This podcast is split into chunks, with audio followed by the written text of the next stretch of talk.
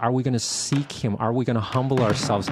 And is this going to spread uh, to all 50 states? Is it going to not only affect college campuses, but I know, Laine, you, as you said at your daughter's wedding, um, that some pastors texted you and said, Wow, God's doing something in my church today. So I know it has hit those churches, of course, but many others as well. But is it going to keep going?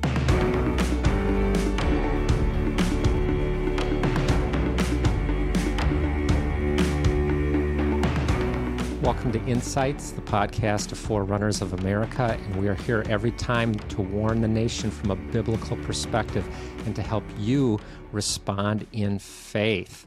And today we're looking at the recent move of God at Asbury University in Wilmore, Kentucky. And we're also talking about how to move forward from here.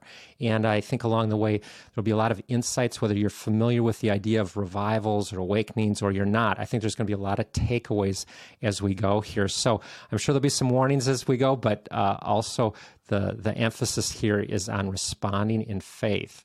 And to discuss this with me today is Laine Johnson, who has preached around the country and actually experienced a move of God on a number of occasions.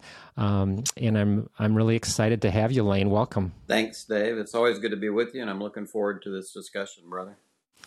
Yeah, so a lot has been going on at Asbury University, and it's spread to other locations and so forth. And I, I want us to talk a little bit about, you know, what, what we're thinking as this unfolded over the last few weeks. It really broke out on February 8th at that university.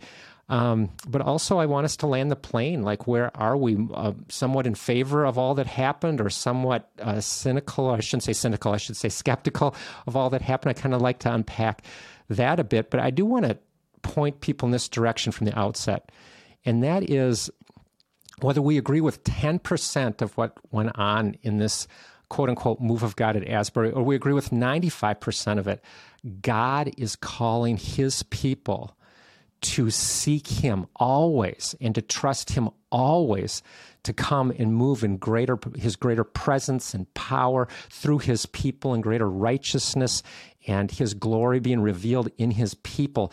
And so regardless where we land the plane here on the first part of the podcast, I just want to get that out there. Everybody, we need to be seeking God. So, with that said, Laine, give me your thoughts. As uh, the you've heard the first reports of what was going on at Asbury, and, and since then, and um, if you have uh, any thoughts, concerns, uh, or, or we're really excited about certain aspects. Well, that's a pretty broad question. Um, it's Asbury began well almost exactly a month ago, um, I guess, and I was actually attending helping to uh, officiate at my daughter's wedding on uh, February the 11th. And that night after the wedding, I got about three different texts from three different people sending me links to what was going on at Asbury. So I, I was so tired, I didn't read it till the next morning. And in my devotion time, I began to read those accounts, and immediately my heart began to be stirred in ways that it hasn't in several years, just with the hope that this was again a movement of God that would spread like it did in 1970, which we look back upon as a significant spiritual uh, awakening and some degree of revival. Now, before you go, before you continue, Laine, I just want to uh, interject that that that was 1970 Asbury. Again, something was ignited. N- not that these things have to be ignited at Asbury. Yeah. Um, and a case in point in that is that in 1995, I was part of a move of God that was similar to this, and it really changed my life. And uh, and it uh, it started actually in Brownwood, Texas. Um, but anyway, Laine, keep going. Yes, well, and I know that that affected quite a number of colleges, particularly in 1995. I don't think that we would say that that had the widespread impact of what happened in 1970 and and really 69, 70, 71, and 72. But we're just on the front end of this. Is this just a I guess the big question I have is this just a momentary mercy drop of God that is spreading kind of like what happened in 1995? Or is this something more along the lines of what happened in 1970, where I believe the nation and the world experienced change because of what God was doing in that period of time? Only the Lord knows, obviously, but I will say that for the last month, my heart has been stirred in ways that I haven't been in probably a decade. Awesome. And I feel the same way. I, uh, at first, when I heard uh, probably a couple days after this broke out, I, I, heard about it in more significant way, and then I began doing my own research and follow this for the next few weeks. Um, I I was wondering, okay, what do we have going on here? And there's always the skepticism of, well, uh, is somehow man uh, manufacture something here, or what exactly um, is going on? But as soon as I heard some of the early reports about that, there were lots of students spontaneously gathering, coming to Hughes Chapel there. Um, and, and, it wasn't like a called meeting. I thought, well, that has caught my attention. And then also, very similar to 1995, was this uh, stories of people being broken over personal sin, like God was surfacing issues and in, in, people's lives, and they were actually publicly repenting of things that they had done. And so this is very unusual. Um, you know, human nature is to hide, not to go forth maybe in front of a large crowd like was in Hughes Auditorium where, where I found myself in 1995. That's not human nature to want to come forth with something um, that's not going to put yourself in a good light. And, um, and yet God was prompting, there was a conviction there. And so I kind of began to, to track this like you, Laine. And the more I tracked it, the more I was stirred. Yes, absolutely. Um, and I know that there have been a number. I haven't really read the skeptics, uh, on, except on very rare occasions. I just immediately began to go to um, people that I respected, and particularly people that I respected that had actually gone over to Asbury over the last month to experience and see firsthand. I really don't care what people think that have not been there and tasted and seen at a firsthand level. Everybody has an opinion, but I don't really care about everybody's opinion, and God didn't ask us our opinion. Uh, if God is up to something there, then we need to be open and sincerely seek Him that He might be willing to pour forth more of Himself. And kind of like you were saying, Dave, there are certain things that are just not natural for people to do. Uh, to work things up at an emotional level or to contrive things uh, and to be mechanical is one thing. But when you see things that are spontaneous and when you see people that have met really what it turned out to be for what, 15 or 16 days straight for 24 hours a day. I mean, the one we refer to when God came down on Asbury in 1970 went for eight days, which was unbelievable. Eight straight days, 24 hours a day, where the chapel didn't stop. And this one has been twice that long. I guess part of me is hopeful. Lord, are you going to pour forth twice as much of your grace and mercy upon our nation now as you did in 1970. And again, obviously, we don't know, but it is time uh, to set ourselves to catch the wind of God's Spirit, I believe. Right. And I, I, just want to return to that thought I said a minute ago in that whether you agree with 10% of, of this or 95% of this, God is calling us to set our sails. You know, I would land the plane for me personally that there was God was doing a lot of work, as it sounds like you believe that too, Laine. That God was doing a lot of work over the last few weeks, and it was genuine move of God. But again, I know some people have been more critical. Maybe can answer. we can answer a couple of the criticisms here in a minute.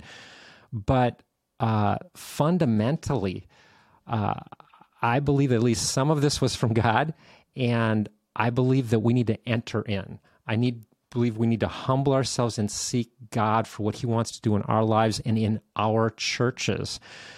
Now, one other thing that you said seemed like, boy, this doesn't sound like man working it up.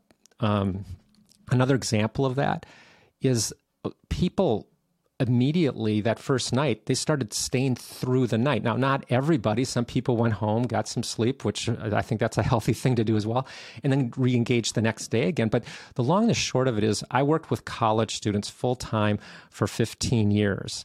And yes, college students can stay up late and they can go to parties and they can go late and they can study and they can have an all nighter, but not like this. Like the, students don't want to go into a room where nothing's going on and stay there all night.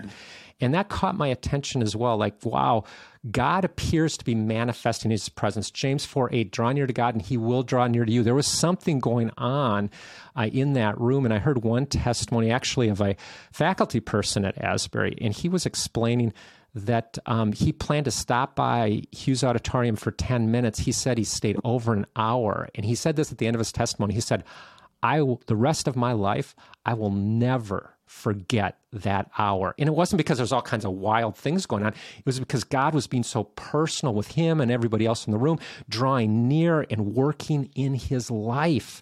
And I thought, wow, um, th- this just does not sound like we're running here on pure emotionalism or some kind of contrived meetings. Of course, there were no smoke machines, but you know, that kind of thing where we try to work it up. It just seemed like there's something more authentic here. And again, I don't want to pass over because I know this is your heart as well, Laine this repentance piece that's not typically where feel good culture entertainment driven culture goes. It's it's like wow i am being convicted and there's stuff in my life and i need to get right with a holy god. Absolutely. And just uh, i'll get back to the repentance but just what you said in my mind was going and thinking our culture and us in general as people but especially a younger generation are easily distracted and they don't have long attention spans.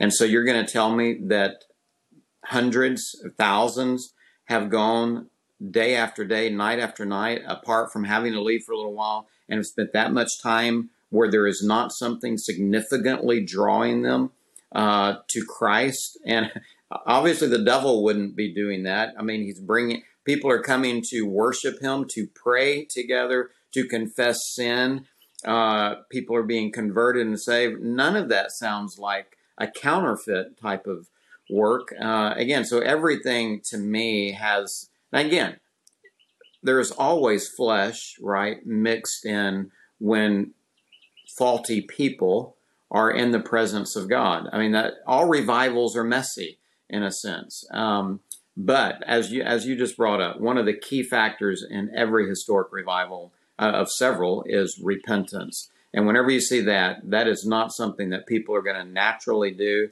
People are not drawn to do that. We all we all want to hide. We're like Adam and Eve. We all want to hide in the garden. We want to cover over our sin in that way. And when people start confessing openly to others what God has convicted them about, that again is one of the marks of, I believe, a true work of God. Right. And even Jonathan Edwards in the First Great Awakening said that every true work of God will include repentance. And we did see that. And it was a little disappointing for me to hear some of the reports. And they'd say, well, people would stand up and give their testimony, but they often they didn't actually use the word repentance. And this is one of the key things in Scripture. Um, so I just want to shift a bit here and let's talk about a few of the, the criticisms because. Um, because there, there was actually a lot out there. Laine and I will share those with you here no, as we go. I want to hear them. You can respond.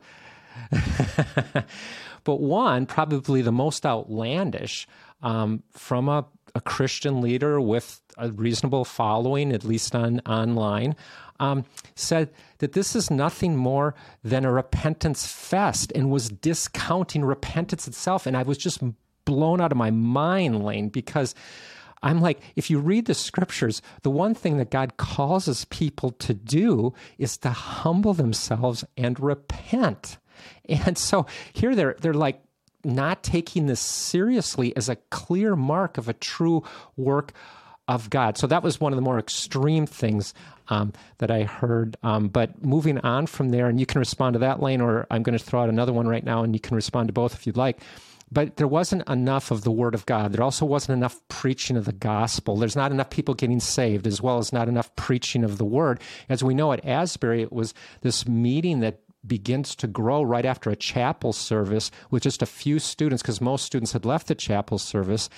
And then as people come into the auditorium, coming meaning coming back in as they hear that God's doing something, um, that there's not like a, a leader up there that's like like preaching the word and sh- pointing the way, and it's much more fluid environment than that. So that was another criticism. Well, again, I just say study history, right? Every revival has some similarities and every revival is also very different. And we have, you know, you look back at the first great awakening and immediately for those that have studied history, right, certain names come to mind. Jonathan Edwards, uh, George Whitefield, uh, John and Charles Wesley, etc. But you go to the, the third great awakening, let's just say the great prayer revival that began in New York City. Uh, who are the key people there? Well, I'm sure that there were some, but to be honest, I'm a student of revival and I don't even remember – or know of names that were there because it was primarily prayer meetings that grew to tens of thousands all across this nation and God was drawing people in in a different way, but but it's the same God like that. And so uh, to say to look at what happened in Asbury and say, well, I don't see this or that. I, again, I just I discount all that because I want to say, have you been there? Have you walked there and seen and experienced the presence of God or not? Have you seen firsthand whether or not there's been true repentance or not? You can't have it both ways. There's I, I did hear some criticism. There's not been any focus on repentance, and then you just tell me that there was somebody that said there's nothing but a repentance fest. So, so which is it? You know, so people are right. so, so whatever got, they you, see or don't see or whatever, and it's just it's insane. So you got these armchair quarterbacks out there. Everybody wants to decide, okay, is this revival or not? And you've got all these people on both sides of the equation. And um, actually, there was again a, a good bit of negativity out there. And you know, I just look at this like Jonathan Edwards again, who wrote so much during the First Great Awakening, because he was in the center of it, and they were getting pushed at pushback back then, huge criticism about what God was doing. And so we want to be careful, I think, be humble as Christians that we don't jump into that camp of being overly critical. Yet we do want to be discerning. And Jonathan Edwards, he steps in the middle of this and he says, Look, some um, there's this group over here, all of it's from God. This group over here, none of it's from God. And Jonathan Edwards says, Some of it is from God. And, and it was a huge amount that changed the colonial America and so forth. And, uh, so there's that kind of thing where we all want to be discerning. But what I love about that quote is it, it refers to what you were saying a little, little bit ago, and that is that um, there's people involved, flesh gets involved, but that doesn't mean that we throw the whole thing under the bus. No. And you mentioned a while ago a professor that went was just going to go in and take a peek and up staying for an hour or more, and then making the comment, "I'll never be the same again." How can you um, quantify and qualify the thousands of people that are going to have that testimony out of this, whose lives were dramatically changed and shifted to be Christocentric in their whole of their life.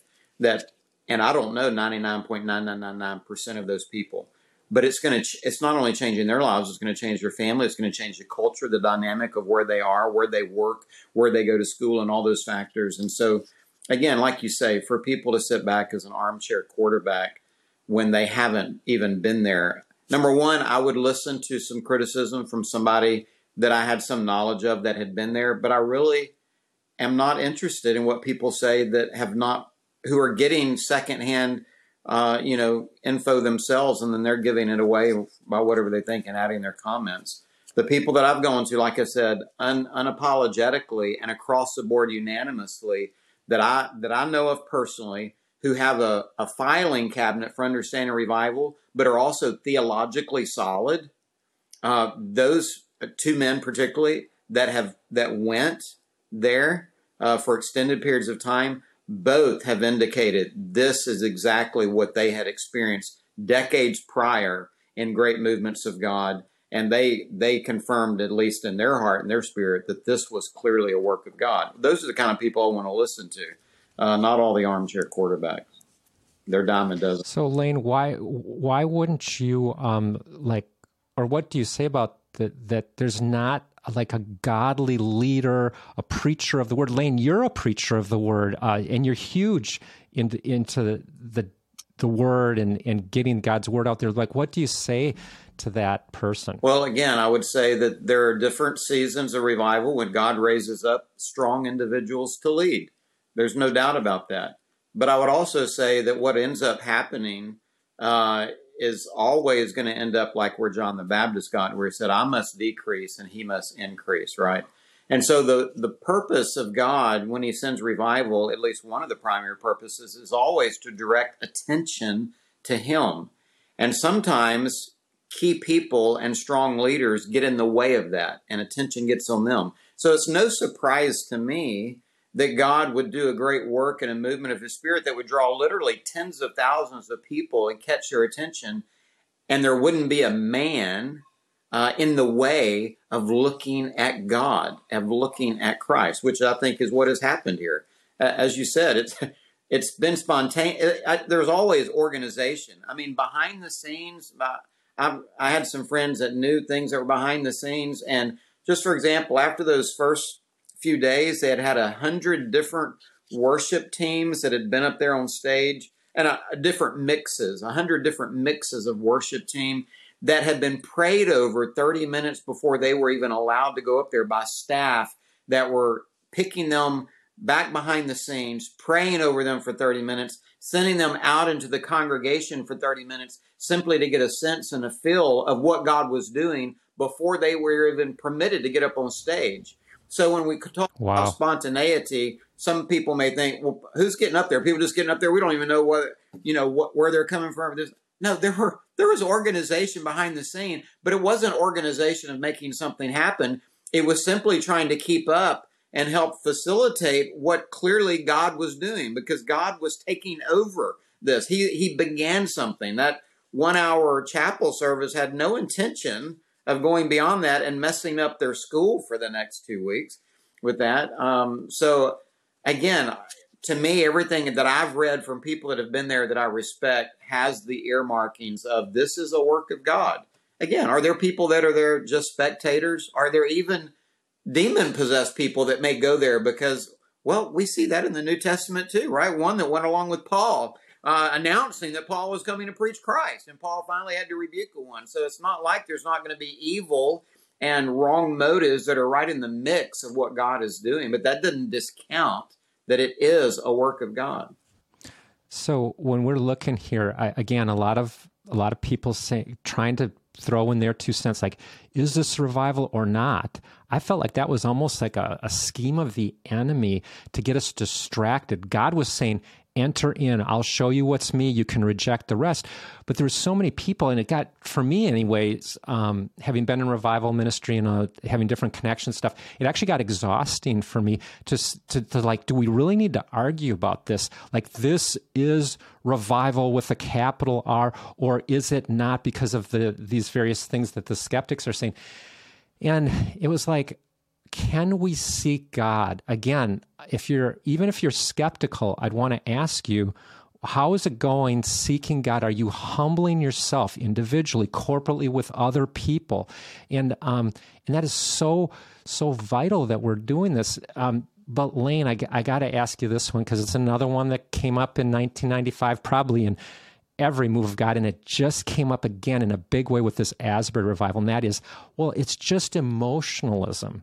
There's people that are, are, are just getting emotional here. What do you say to that? I was I say that is the concern of a Western mentality that somehow has detached body, soul, and spirit from each other as though we are not emotional creatures. And I think people that bring that up generally forget that God is the one that made us to be who we are and what we're like, which includes our our our mind and our will and our emotions. He made us to be emotional creatures. So I realize that emotions and emotionalism are different things, but to be honest, again, I, I wasn't there, but the people that I respect that were there, one of the things that all of them said was that this was very low key. There wasn't hype. There wasn't any any observation of what we might call just emotionalism that was going on on there. Uh, you know, when you go that long and you're there night after night, and I, you've experienced that, I've experienced that for for day after day after day, where the presence of God is there. He's so strong. You don't want to not be there, but you have to rest. You have to eat, and then you come back. Uh, there. do you get emotion? Well, yeah, but you know, after a while, it's kind of like fasting. After after the original pain of not eating, you just kind of get into a zone of soberness and reality that's deeper than the shallowness that we normally operate with within. And so I, I don't know how you could not be there day after day after day. Your I'll say I'm going to put it this way: your emotions have a limit, and before they're strained and drained and absent, uh, and you can just become numb in a sense. And that's not what I'm talking about, but I am talking about after some emotions of, wow, this is exciting. I'm sorry, excitement doesn't keep me at a place day after day after day after day after day after day. Emotions don't last that long. There's something much more significant going on. And so, um, maybe to add a touch of perspective on that, again in 1995, I would use that word also low key. However, the power and presence of God was just just strong and and uh, amazing and all that stuff, but yet low key, there wasn't any craziness going on. And um, so I found myself, God penetrating my heart there. And I found myself in absolute tears, uncontrollable, um, uh, confessing, repenting of unforgiveness that was way deep in my heart, had been there for many, many, many years. And I thought I had confessed it. And in that environment of God's holiness, in Him working personally with me and many other people, um, He said, You know, you've really not died to this. There's something here, and it is toxic and it is hurting your walk with me, and it's hurting other people. And he called me in that moment to deal with it and then to go up front publicly.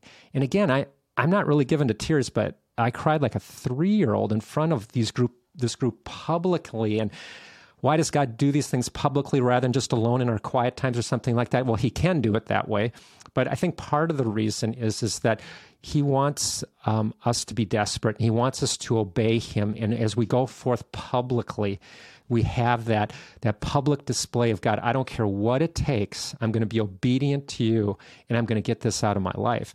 And so when I look back on that whole experience that I had, you could say, wow, Dave was emotional. Wow, maybe even a little over the top there. But wait, wait a second. What was I supposed to do? Was I supposed to uh, not have any emotion? Was I supposed to not have tears? I mean, the living God is dealing with me. It's almost to me, I want to flip this on its head a little bit. It's almost like bizarre to me that you would be actually uh, uh, encountering God and not experience any emotion. Now, it doesn't have to be uh, like I was broken in tears. It could be God's work in your life in some different ways, and there's joy. That's a huge emotional thing. And, and, and Peter talks about this joy inexpressible. Well, wouldn't that mean that outwardly there might be something going on? It could be smiling, it could be shouting in joy, but there should be joy inexpressible should come across. As I'm saying, sorrow, and of course, there's other emotions as well. And so I'm suggesting that just to write something off as emotional is probably not a good indicator when it comes to the works of God. No, I, I, for me, that's almost shallow and immature to suggest that. And in light of what you just said, I would I would confirm. Again, I'm not an emotional person. I, I could probably count on both hands the times that I've cried in my remembrance anyway in my whole life. Um, but there are certain things that move me deeply, and the things of God move me deeply. And if we who are in part emotional beings are not moved in our minds and our hearts to the degree that affects also our emotions, I would question the legitimacy and the viability of whether or not my mind and heart were really affected with truth. Because truth affects our whole being, including our emotions. And so, it, you know, Jonathan Edwards is known for talking about religious affections a lot. Well, affections, that's a, that's an emotional term, right? Affection. I'm affectionate towards my wife, or I have affection towards it. That is a sense, a feeling, right? Now, it's obviously deeper than that, but the depth of how much I love something affects the way that I feel about that and my affections towards something.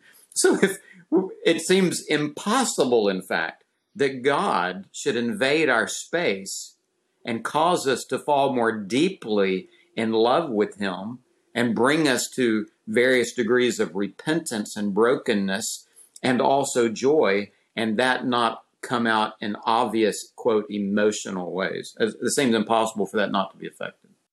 Uh, just in general, I, I'm just not looking at these criticisms as carrying a lot of weight. Now, of course, everything we've brought up could potentially be an issue. Uh, not enough of the Word of God, obviously. Not enough enough of the gospel, obviously. Too emotional. Yeah, we can fall off or get in the ditch on either side. But um, again, I, I've just been surprised about this, and and kind of related to this. Uh, one person that I know that was there, and also um, he he's very thorough with the whole revival piece in the scriptures and in history. He uh, he said, you know, he, what he was gathering from various people is that it, this move of God was not charismatic enough for the charismatics, and it was it was not evangelical enough uh, for the evangelicals. And you know, it's it's interesting to me that if you look at it through that template, that God shows up and He says, "Look, I'm not fit, fitting here here to fit in your box. I am here to lead you to freedom."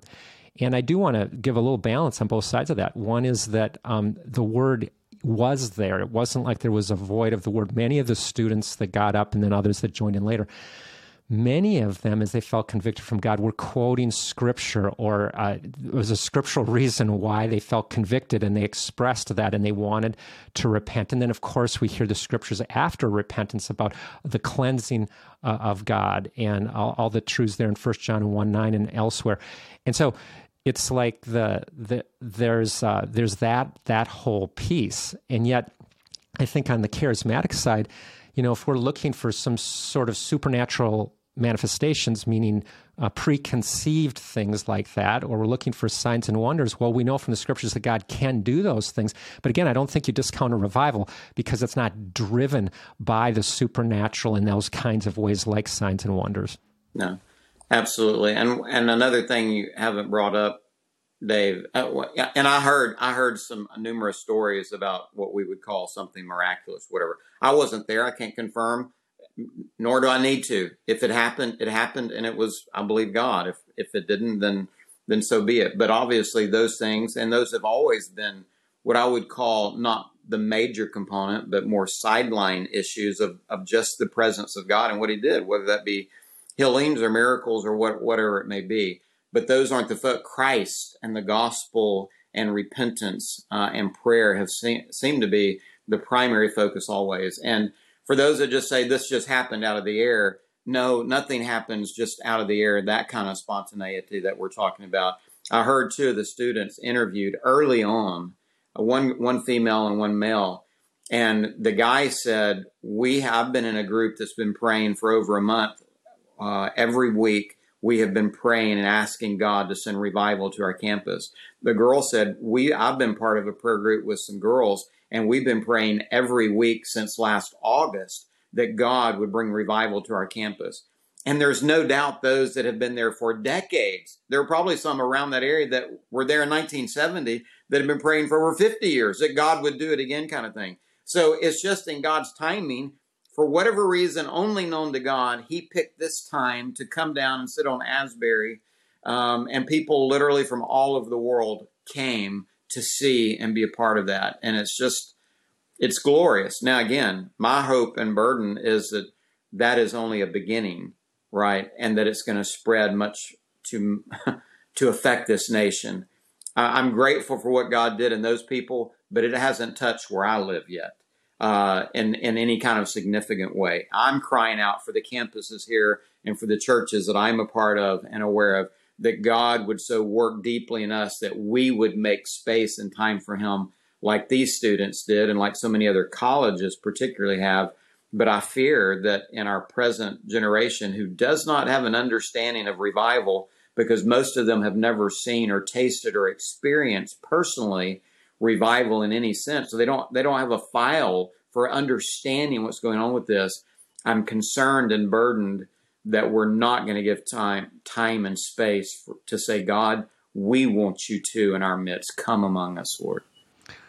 So, are we going to seek God? It's coming back to this again. Like, what are we doing to rearrange our lives, our schedules, and so forth uh, around God's purposes, of God, around what God wants to do? And I have felt strongly since February 8th, um, really, I should say within a few days of February 8th, but I felt strongly that God is drawing near and that we have a choice to make. Are we going to change our lives? Are we going to seek Him? Are we going to humble ourselves? And is this going to spread uh, to all 50 states? Is it going to not only affect college campuses, but I know, Laine, you, as you said at your daughter's wedding, um, that some pastors texted you and said, Wow, God's doing something in my church today. So I know it has hit those churches, of course, but many others as well. But is it going to keep going? And it's my belief that God is um, is not saving America, but it is my belief um, that he's wants to save a lot in America, but he especially wants to revive his church. So both of those things, people coming to faith as well as reviving his church. But I believe he's doing this for a great difficulty that is coming to America. In other words, we want to be in a revived state, full of faith, streams of living water, walking in obedience, holiness, etc. We want to be doing this when this great shaking, this great difficulty comes to America.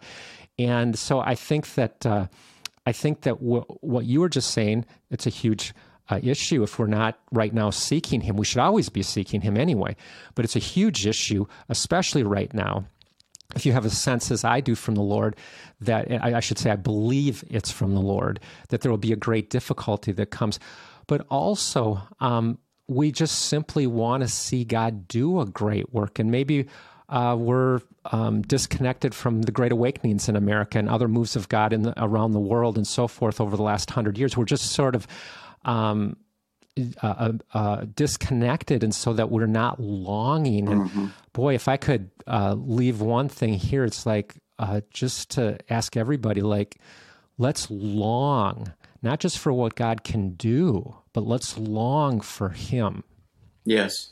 I, I agree, and I've been burdened as you have for over over a decade now in an intense way that it's necessary that we as the church and the people of God have a growing degree of desperation for Him in light of where we are as a society. And I, like you, uh, have believed for quite some time that we are on a collision course with the God of the universe, and that there is a lot of blood on our hands as a nation and even as a church in many realms of our sin and apathy and complacency and just blatant disregard and rebellion towards the holy God.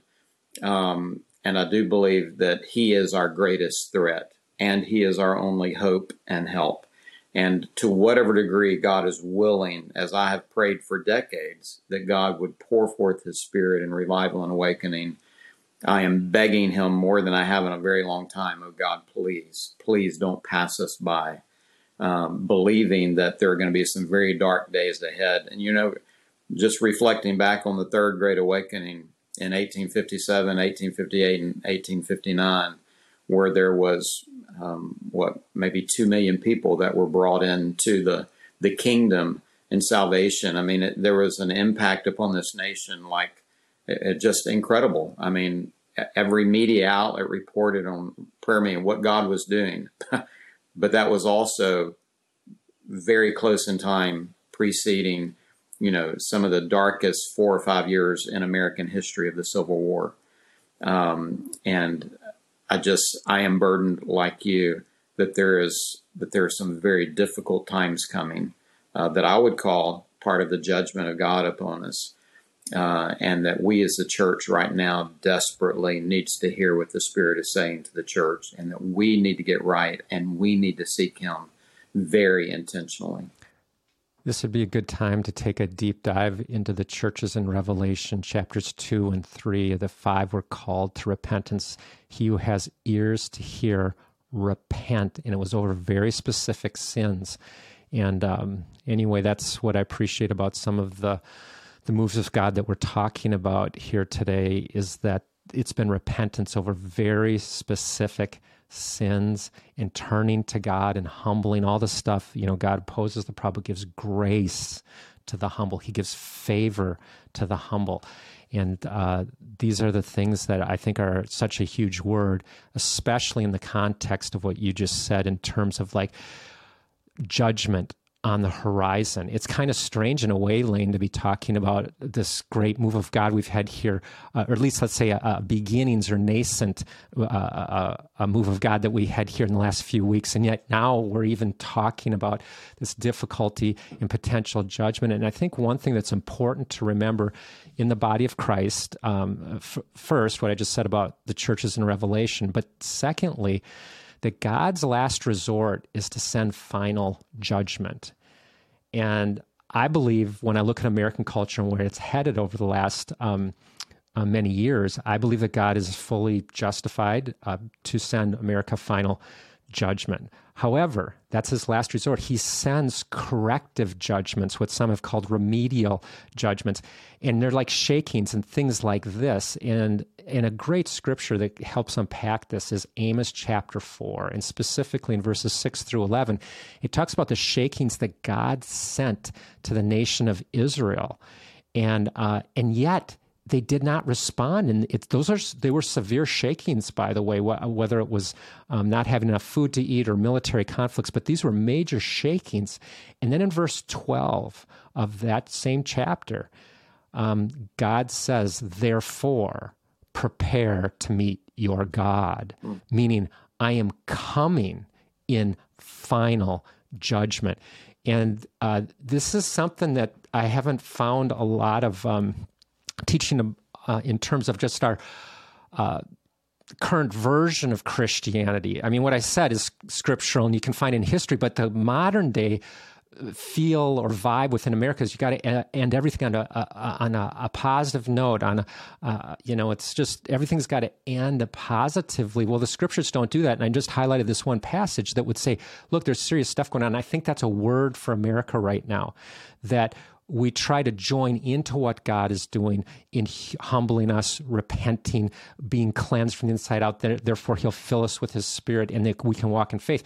That we take this very, very seriously because the context I believe we've had many shakings, whether you go back to 9 11 or you look at the economic crisis in 08 and 09 and, and lingered for years after that, or you look at the more recent COVID situation. I believe there's been many shakings, but I do not believe we have seen the humbling and the repentance in our nation that God has been desiring. No, no, I agree. Um, and just thinking about the Old Testament prophets, I am still amazed at how often, though, God talks about, I am full of compassion and I want to show you compassion. So even in the midst of judgments, he is desiring to send compassion and has done that over and over. And the, biggest times that we would see his compassion are seasons of revival and awakening, where we should be getting serious judgment, and yet he pours forth his spirit, gives us an opportunity, drawing us back to him. Uh, and that's why I'm so, I, I, think I told you this. I, I told all my family this on a text just a few days into this past this time of when Asbury began. I said, I am fearful of God coming among us because I know it is uh, traumatic to come face to face with the holy and living God. And yet, the benefit of his cleansing nature of what happens in Syria, and as we talked about, open public confessions of sin uh, just rawness of laying things out there. But I'm also fearful of him not continuing and sending a greater revival because the consequence of us having seen at a distance this and putting our hands up in some way or simply being critical uh, and not entering in, not seeking him, and him not continuing to pour forth himself is of greater fear to me that this would not turn into another awakening or revival that would affect our nation just as we're talking about America here, I've heard it phrased this way, and that is we think about the cost to see revival. Um, prayer, uh, fasting, humbling our, ourselves, obeying the scriptures, even when it's painful, and all these kinds of thing and things, and, and, and rearranging our schedules. Um, like this is all part of the cost of seeing revival. Um, we need to be seekers of Him. Uh, again, James 4 8, but also Psalms 105 and so forth. And we need to be seeking Him wholeheartedly. And the promise in uh, Second Chronicles 15, in the first few verses of that chapter, is that if we seek Him, He, he will. He will allow us to find Him and He'll move on behalf of the nation. But what I'm saying is, is that, okay, so we have a cost of seeing God move but what will be the cost for America if we don't see revival? In other words, another great awakening where God's moving in revival within his church and awakening in broader culture and people are coming to faith. Like, where is our nation going to end up? Eh, so, again, what's the price of not seeing God move? Yeah. Desperation for him, as you just mentioned, of fasting, prayer, getting out of our normal routines of comfort. There, yeah, that's a price tag of desperation. but destruction of us and our sin has a much higher price tag for us and our children's children.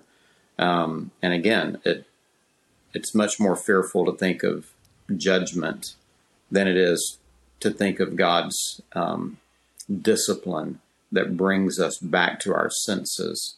In that, um, it's it's sobering. It is so- compounded a bit here. Uh, um, if I can just interject briefly, it is a bit compounded here in America because uh, as Dr. Erwin Lutzer says, that God judges nations by, based upon how much spiritual light yeah. and opportunity they've been given.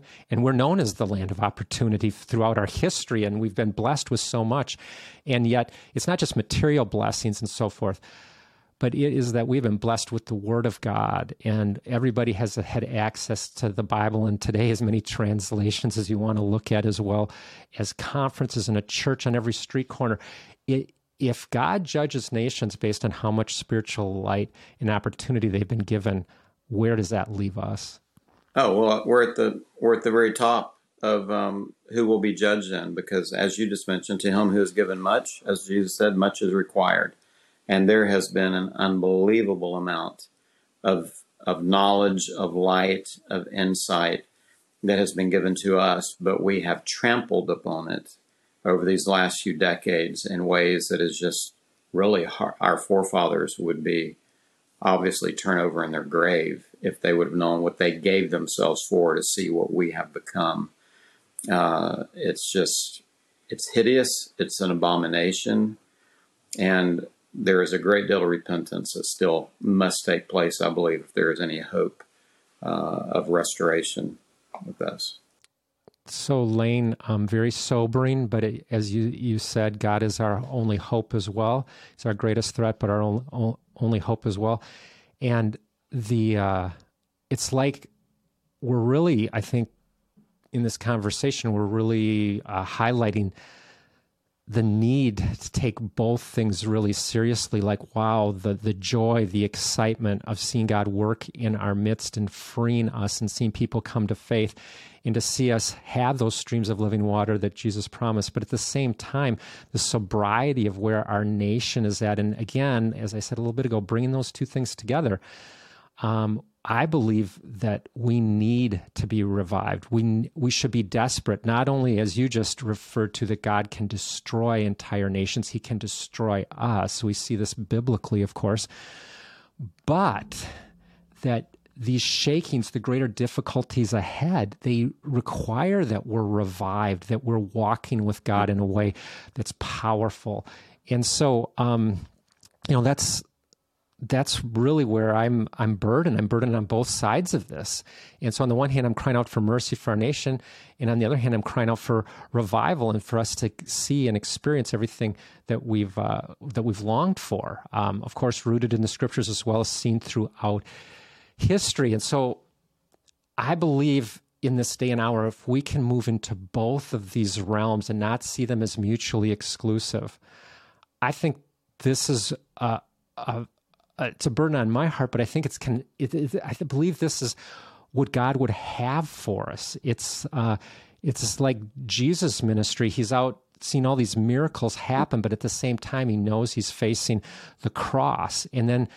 From that point on, we see both things going on throughout the book of Acts, where there is great difficulty throughout the book of Acts as well as we see God moving in power. And I think if we can again bring these two things together, I at least personally believe that this is uh, not only scriptural, uh, of course, I believe it is, but that it's what God's um, uh, pushing us into in a way, even right now today.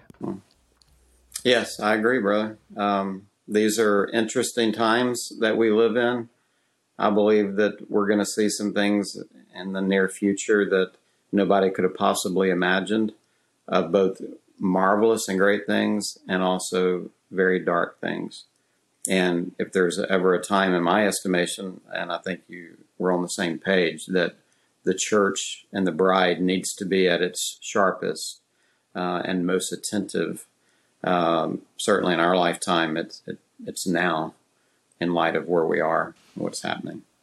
So, in, in terms of like the practical way forward, I think we've already um, implied or stated a number of things here during our conversation. And um, uh, of course, again, focusing on humility, focusing on repentance, having a, a clean heart, becoming revived, um, making space for God, I think would be another thing that I'd want to include here. Meaning, let's not schedule Him in a way, even on Sunday mornings, church services, uh, other meetings, gatherings, small groups, Bible studies. Let's not schedule it such that He is not invited to move in our midst. That we're not we're we're uh, not uh, allowing in the moment for God to do what He wants to do. One thing when you're around these moves of God, it becomes clear that God often has other things planned than what we have planned.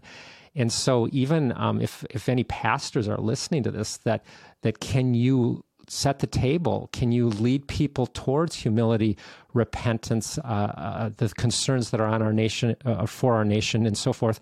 And then, can you just uh, provide the environment for God for God to move and to move within the people rather than um, dismissing them and we all head to the parking lot. Yes, I've, I've had that exact discussion multiple times, sometimes obnoxiously so on my part because I've been so burdened uh, just over the last two or three weeks about this very issue. So I've, I've spoken this with some church leaders and uh, some pastors, but other leaders and um, friends of mine or whatever. Just th- this burden that we we are very bad at scheduling things that that provide opportunity and show desire that God we want to be on your time schedule and we want most of all your nearness and your presence among us.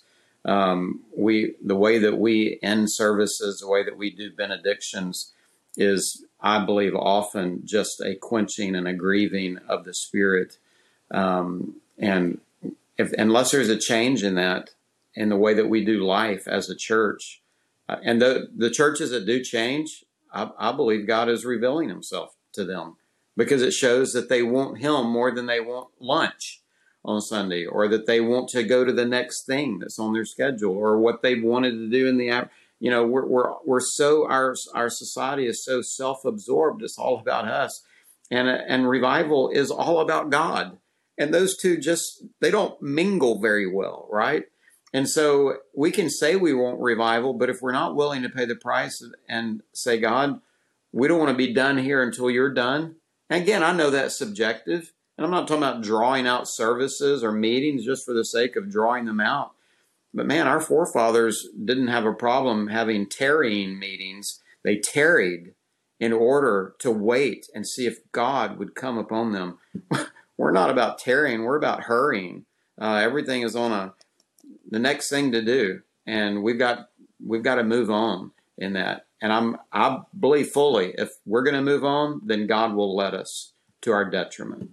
And just in closing, Laine, well said, by the way. And in closing, I just want to remind us in this podcast just the emphasis of let's rearrange ourselves to enter in with what God is doing.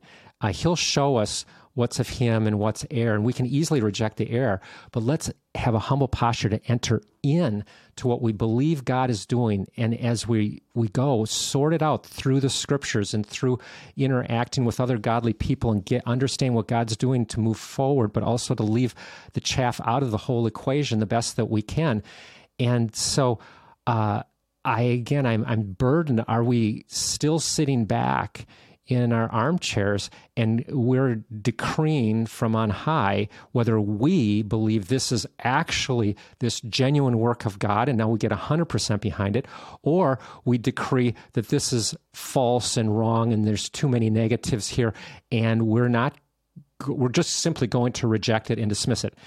Or can we say, God, I'm here to follow you and I think I see some things here that are from you, and I am seeking you. Please work in my heart, my family, my church, my community. Lord, we need you. We want you to do this work here. God, lead us as we go. And I think if we can have this posture, and quit arguing about uh, is this a, a big R revival and is the Great Awakening here or not, and we walk with God I believe He's going to show us the way. And so, Laine, thank you for joining me here again today. So grateful for you. You're welcome, brother. It's always a delight to be with you and talk about serious matters of life and eternity. And I hope it's been helpful for you too to be part of this conversation. Please make a comment, like, and su- subscribe. Get this out to more people so that we don't see this divine moment pass America by. I look forward to being with you next time on Insights.